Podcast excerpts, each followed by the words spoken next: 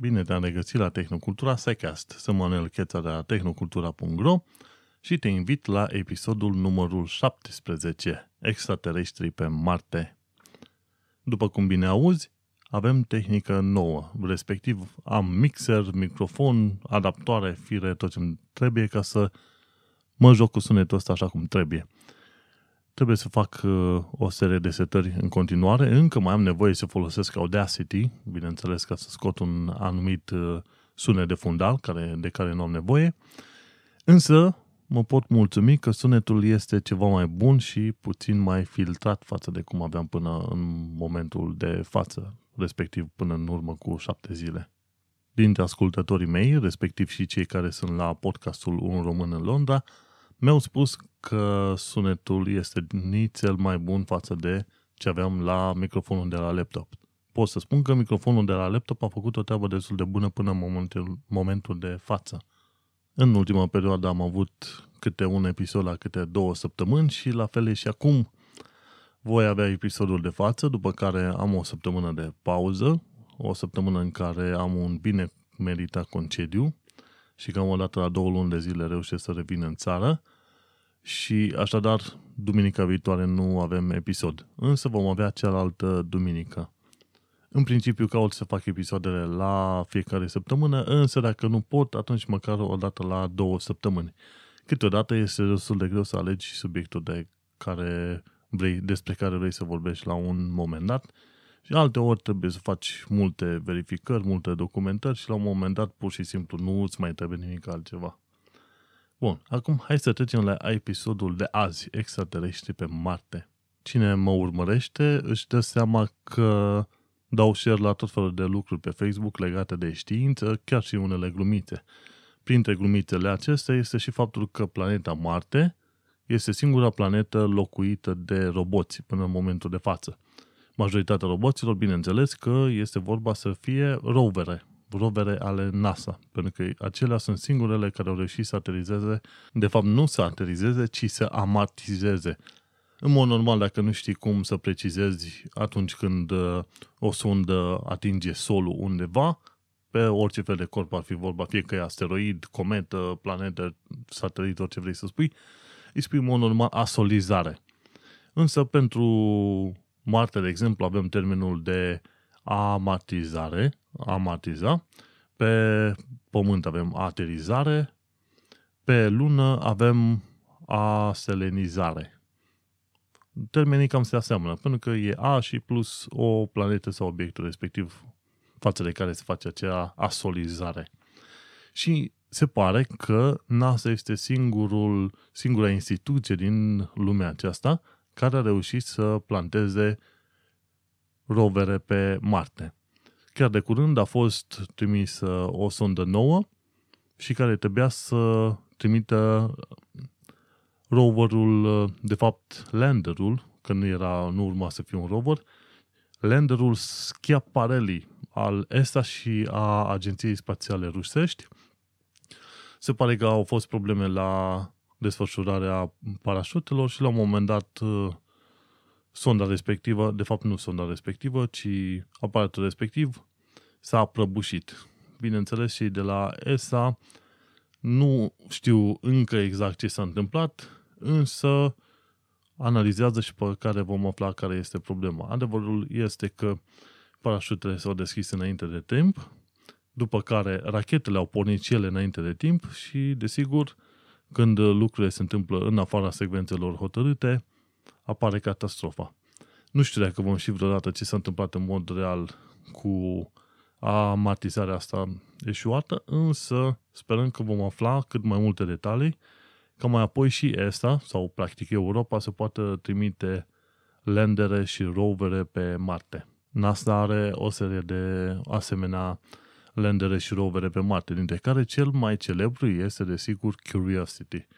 Acest rover a reușit să facă deja distanțe destul de mari față de punctul în care a matizat și a trimis niște imagini extraordinare. Curiosity chiar are și un cont de Twitter. Tot, tot ce trebuie să faci este să cauți Twitter Curiosity. Și acolo vezi tot felul de imagini făcute pe Marte și în care vezi și planeta Pământ de la distanță enorm de mare. Și, într-un mod interesant, vei reuși să vezi și anumite imagini pe planeta Marte în care vezi că cerul este albastru. Chiar am avut pe canalul de YouTube al Tehnocultura un filmuleț care explică de ce cerul este albastru pe majoritatea planetelor din sistemul solar. Și pentru cei care nu au timp sau nu vor ajunge să se uite la filmul respectiv, în principiu este vorba de mai multe motive pentru care ai cerul albastru, inclusiv pe Marte. Primul dintre ele este faptul că planeta, că Soarele transmite lumină mai mult în, ur- în uh, spectrul albastru decât în celelalte spectre, cum ar fi roșu și galben. Și al doilea motiv este faptul că atunci când lumina de la soare interacționează cu moleculele de aer din atmosferă, fie că e pe Pământ, fie că e pe Marte, lumina albastră ajunge să fie difuzată mai mult în atmosferă, pentru că are lungimi de undă mai mici și interacționează mai bine cu moleculele de aer. Practic, difuzia asta se numește difuzie Rayleigh. Rayleigh.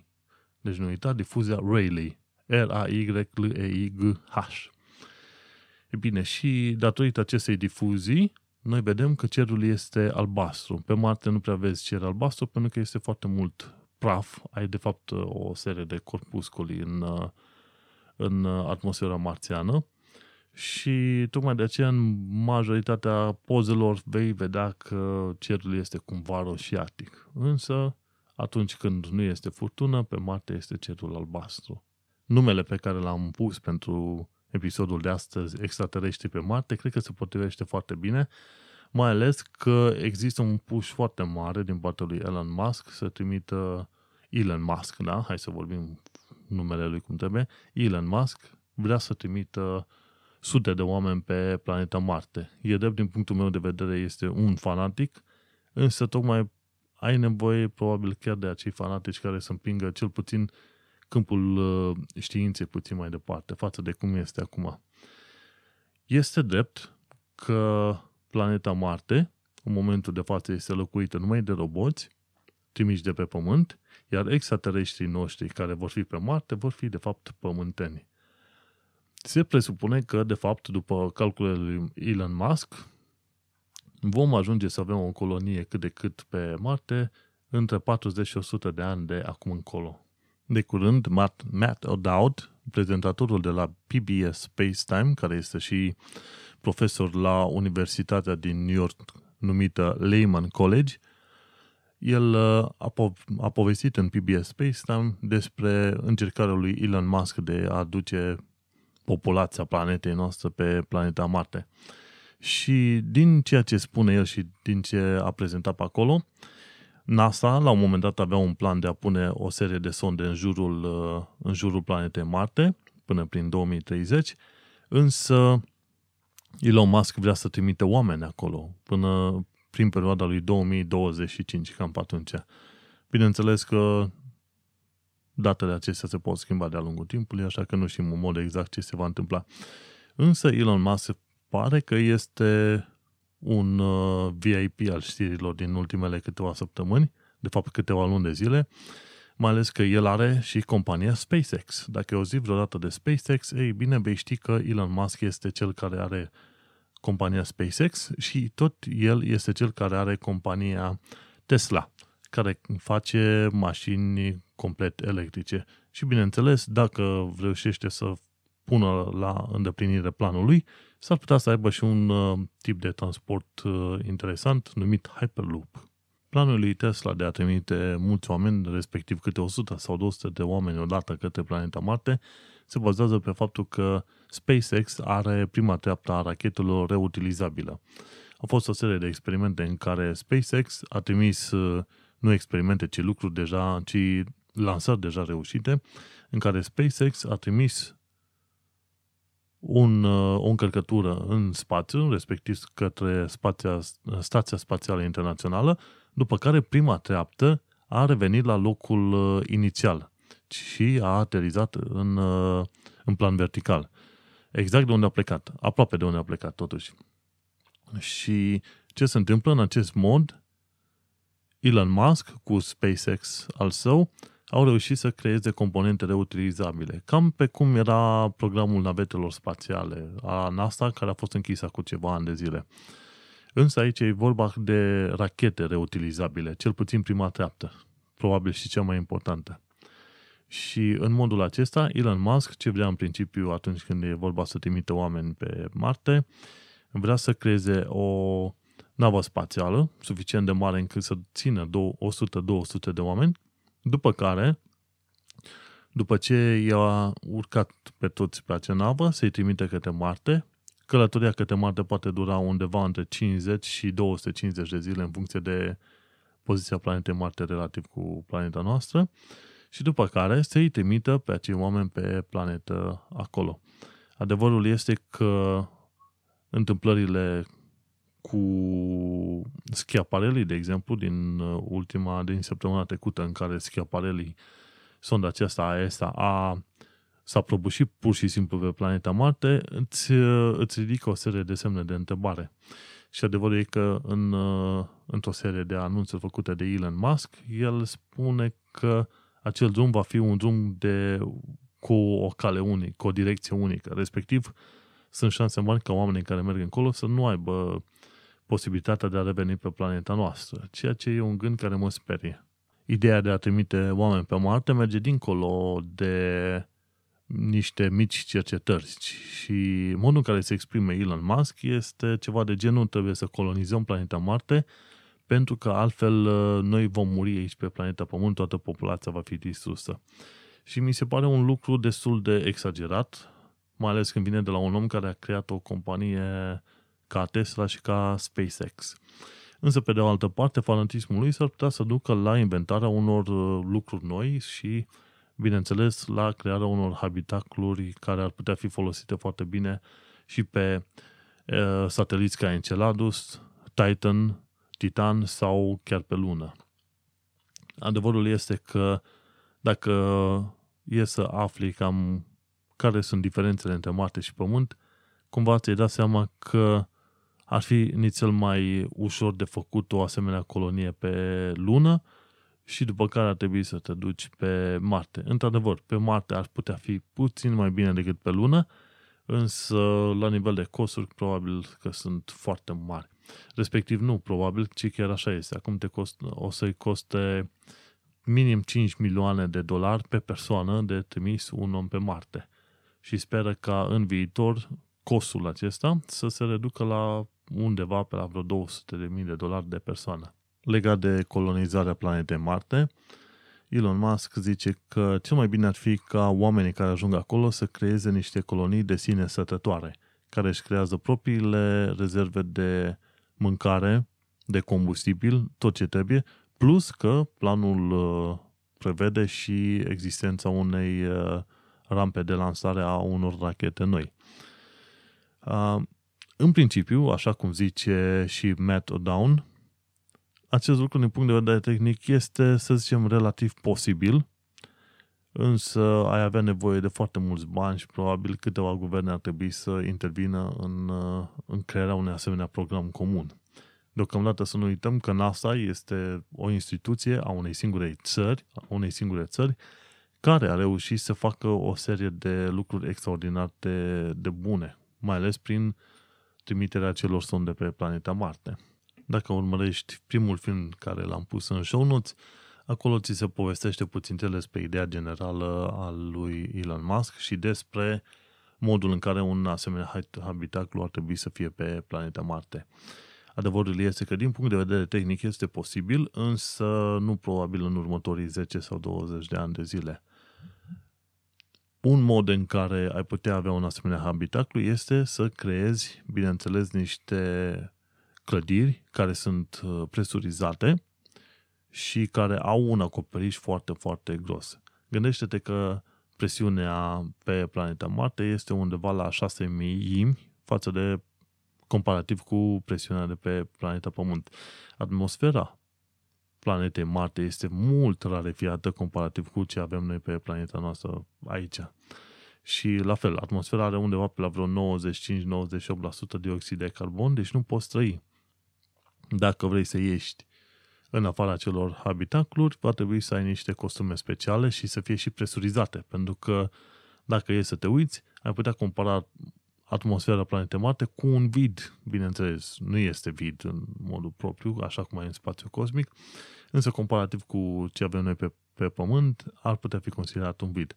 Deci trebuie și consume presurizate și trebuie și o rezervă sănătoasă de oxigen, dacă vrei să supraviețuiești.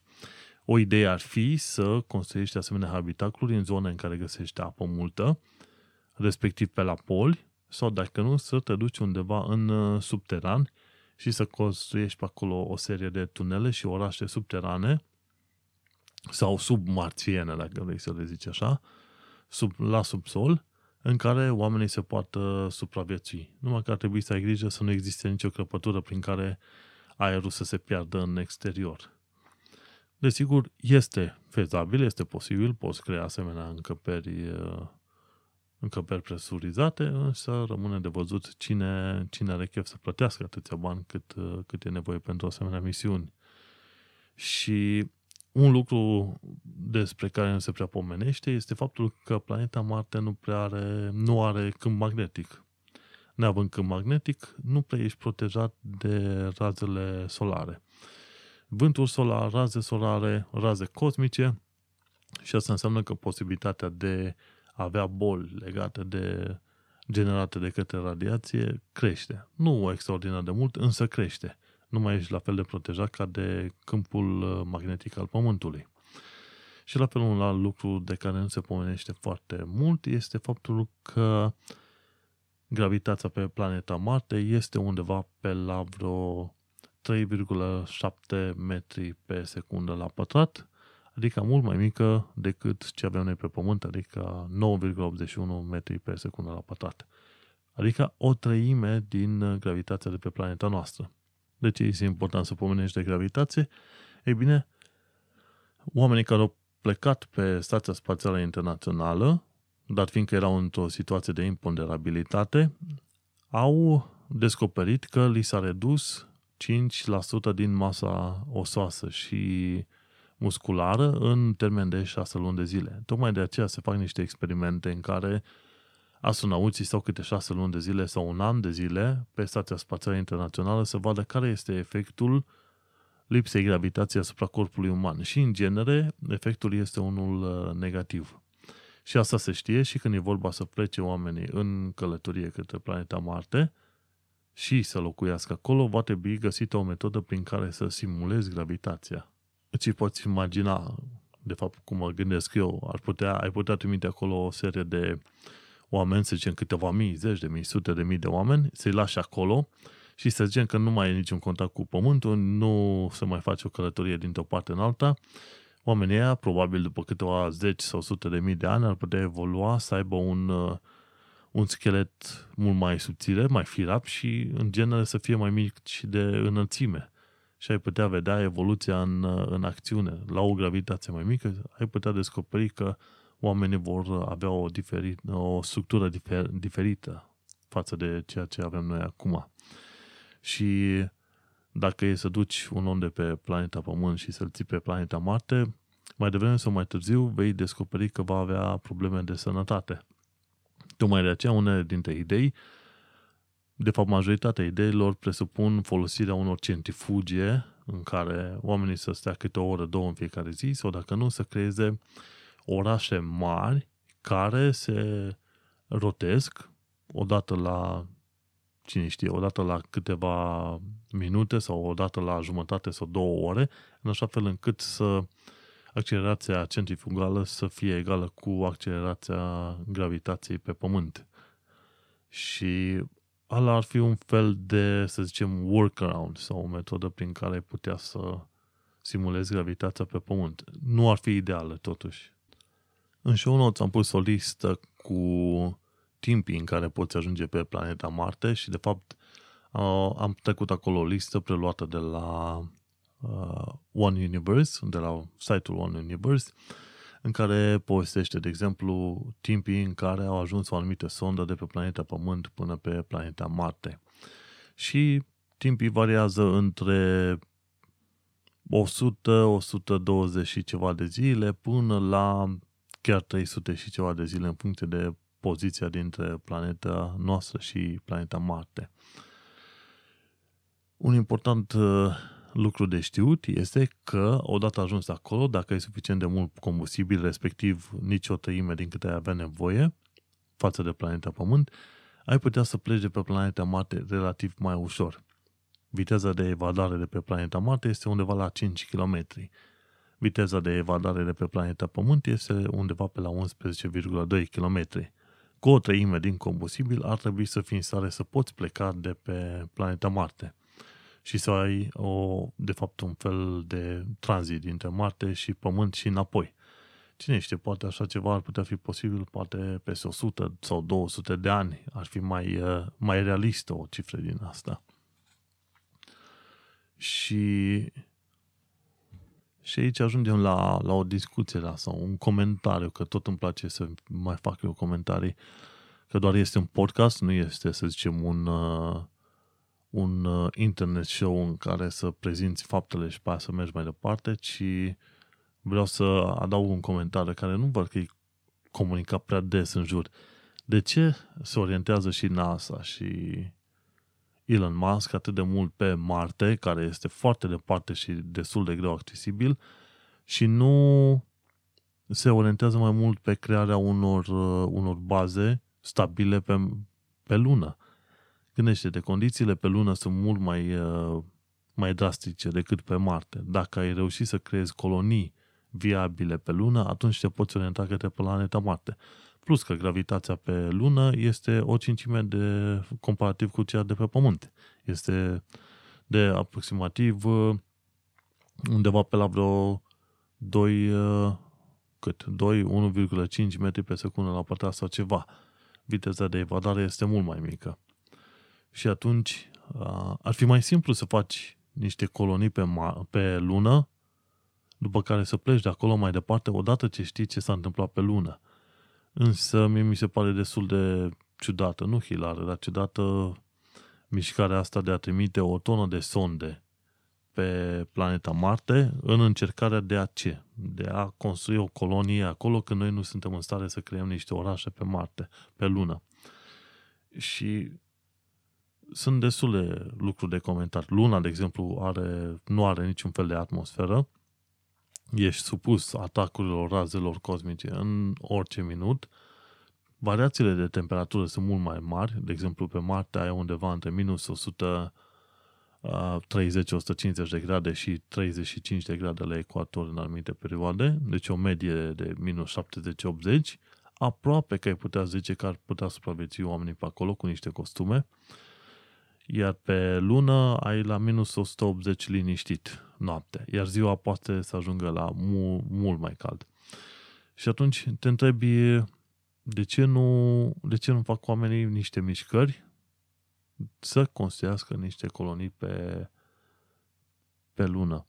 Ai putea avea și niște stații intermediare între planeta Pământ și lună, după care să mergi mai departe – adevărul e că acolo văd eu că intră foarte mult uh, fanatismul lui Elon Musk în, uh, în acțiune atunci când sare un pas important, respectiv luna, și te duci direct la Marte.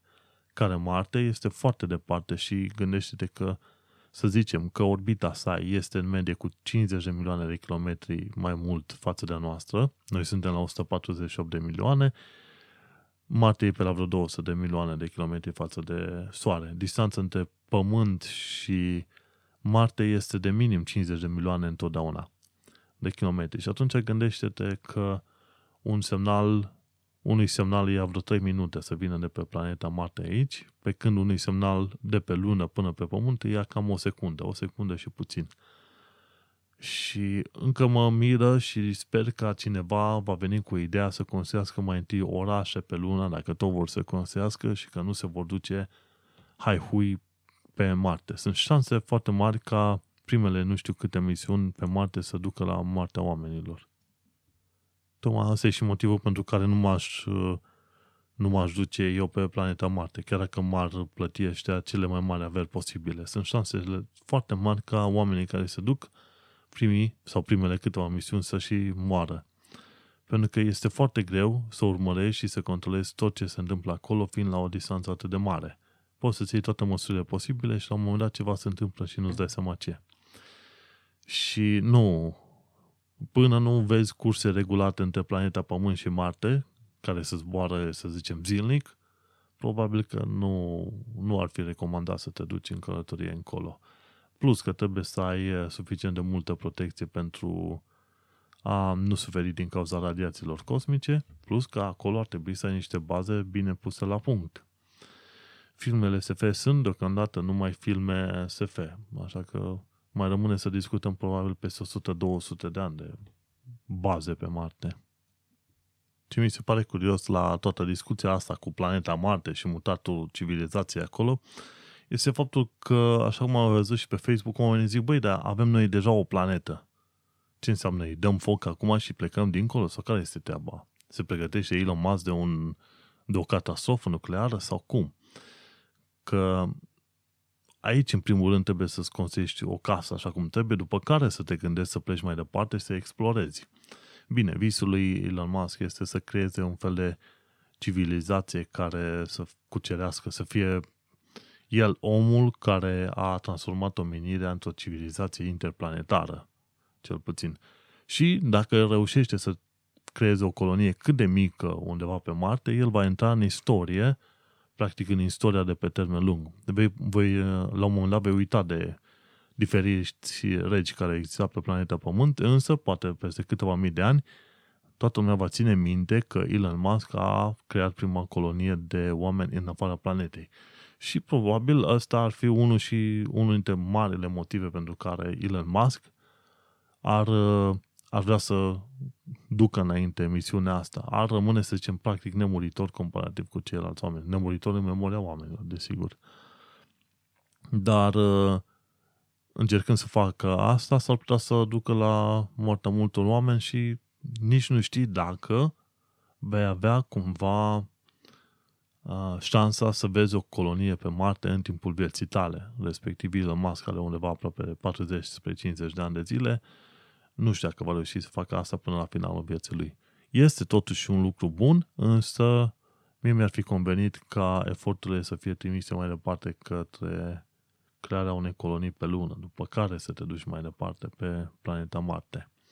Să nu uităm, planeta Marte are gravitația 30% din uh, cea a Pământului, atmosfera este extrem de rarefiată, are 98% dioxid de carbon, nu ai un câmp magnetic acolo și apă este aproape inexistentă.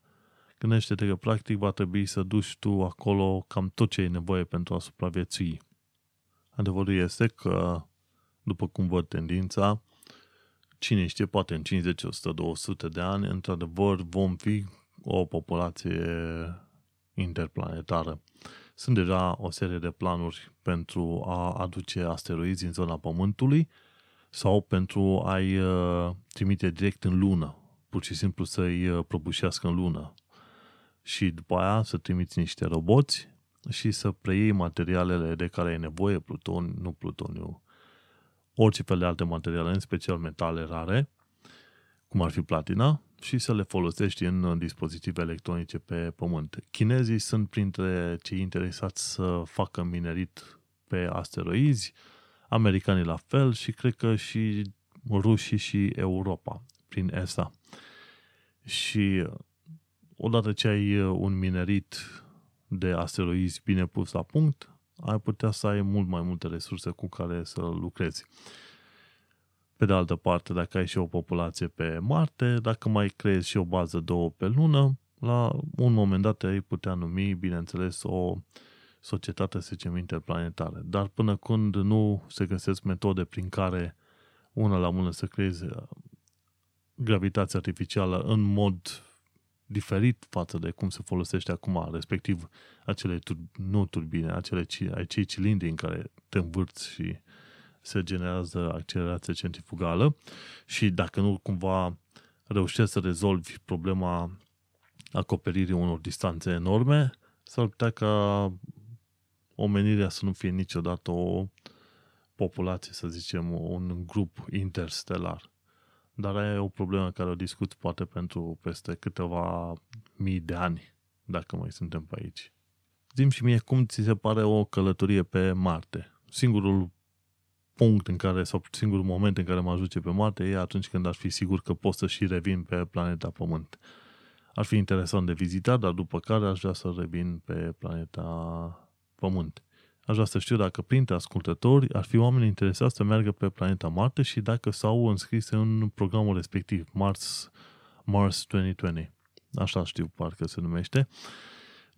Părerea mea este că ar trebui prima oară făcute baze pe lună, după care să mergi mai departe. Însă nu sunt eu cel care are bani și cel care are SpaceX, este Elon Musk. El probabil că știe puțin mai multe lucruri decât majoritatea pământenilor, așa că rămâne să ne uităm, să vedem ce face și cum uh, vedem istoria desfășurindu-se sub ochii noștri. Cam atât despre Marte. Hai să trecem acum la părțile, părțile de știri, pseudoștiințe și puțin de bonus. Bun, la partea de știri de tehnologie nu am avut, nu am selectat în ultima perioadă, însă avem câteva știri din uh, lumea științei, din lumea pseudoștiinței și la secțiunea de bonus avem o, uh, o porție sănătoasă de linkuri.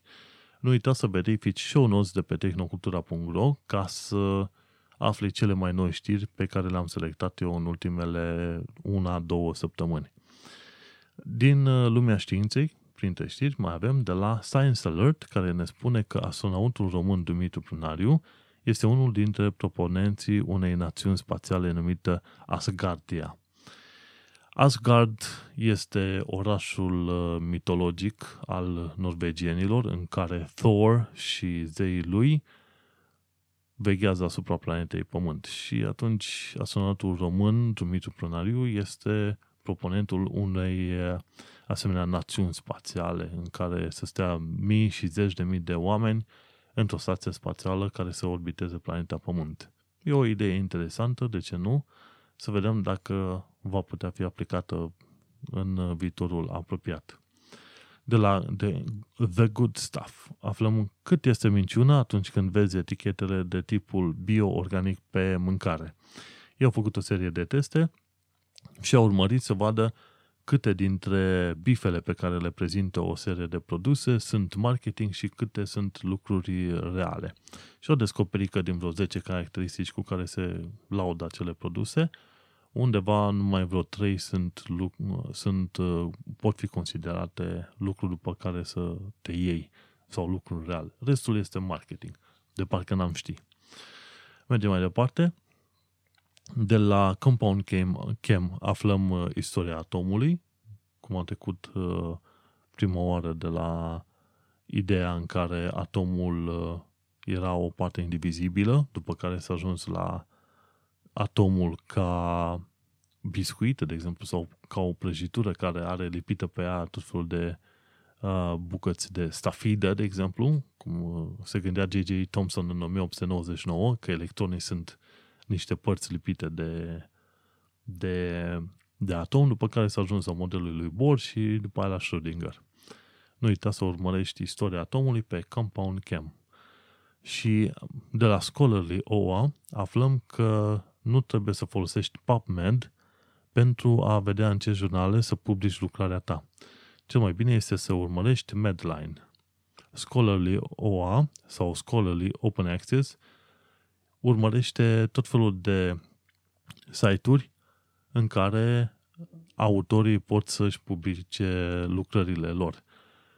El are o listă foarte mare acolo, de vreo 4-500 de site-uri, care sunt de fapt jurnale prădătoare respectiv jurnale care nu sunt uh, reputabile, dar care păcălesc oamenii care vor să-și publice studiile, le iau bani și publică orice fel de studii ai vrea tu. Fie cât, cât ele de ciudate, aia le publică.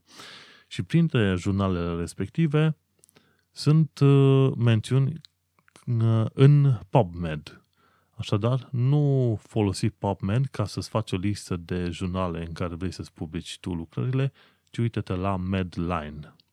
Și cam atât cu știrile din lumea științei. Trecem mai departe la știri din lumea pseudoștiinței, în care aflăm că Cristian Român ne explică care este treaba cu vehemența cu care pseudoștiința susține năzbâtile și care este treaba cu năzbâtofilul academic.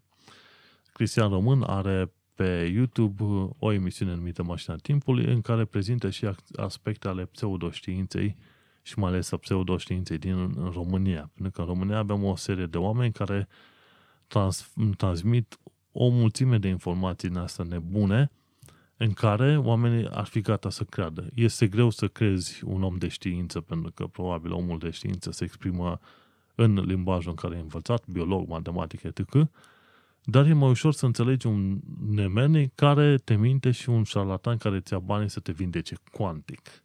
Așa că nu, urma, nu uita să urmărești ce zice Cristian Român despre vehemența cu care pseudoștiința susține năzbătile. Și mergem mai departe la secțiunea de bonus. Avem undeva vreo 14-15 știri, însă n-am să pomenesc decât despre câteva dintre ele.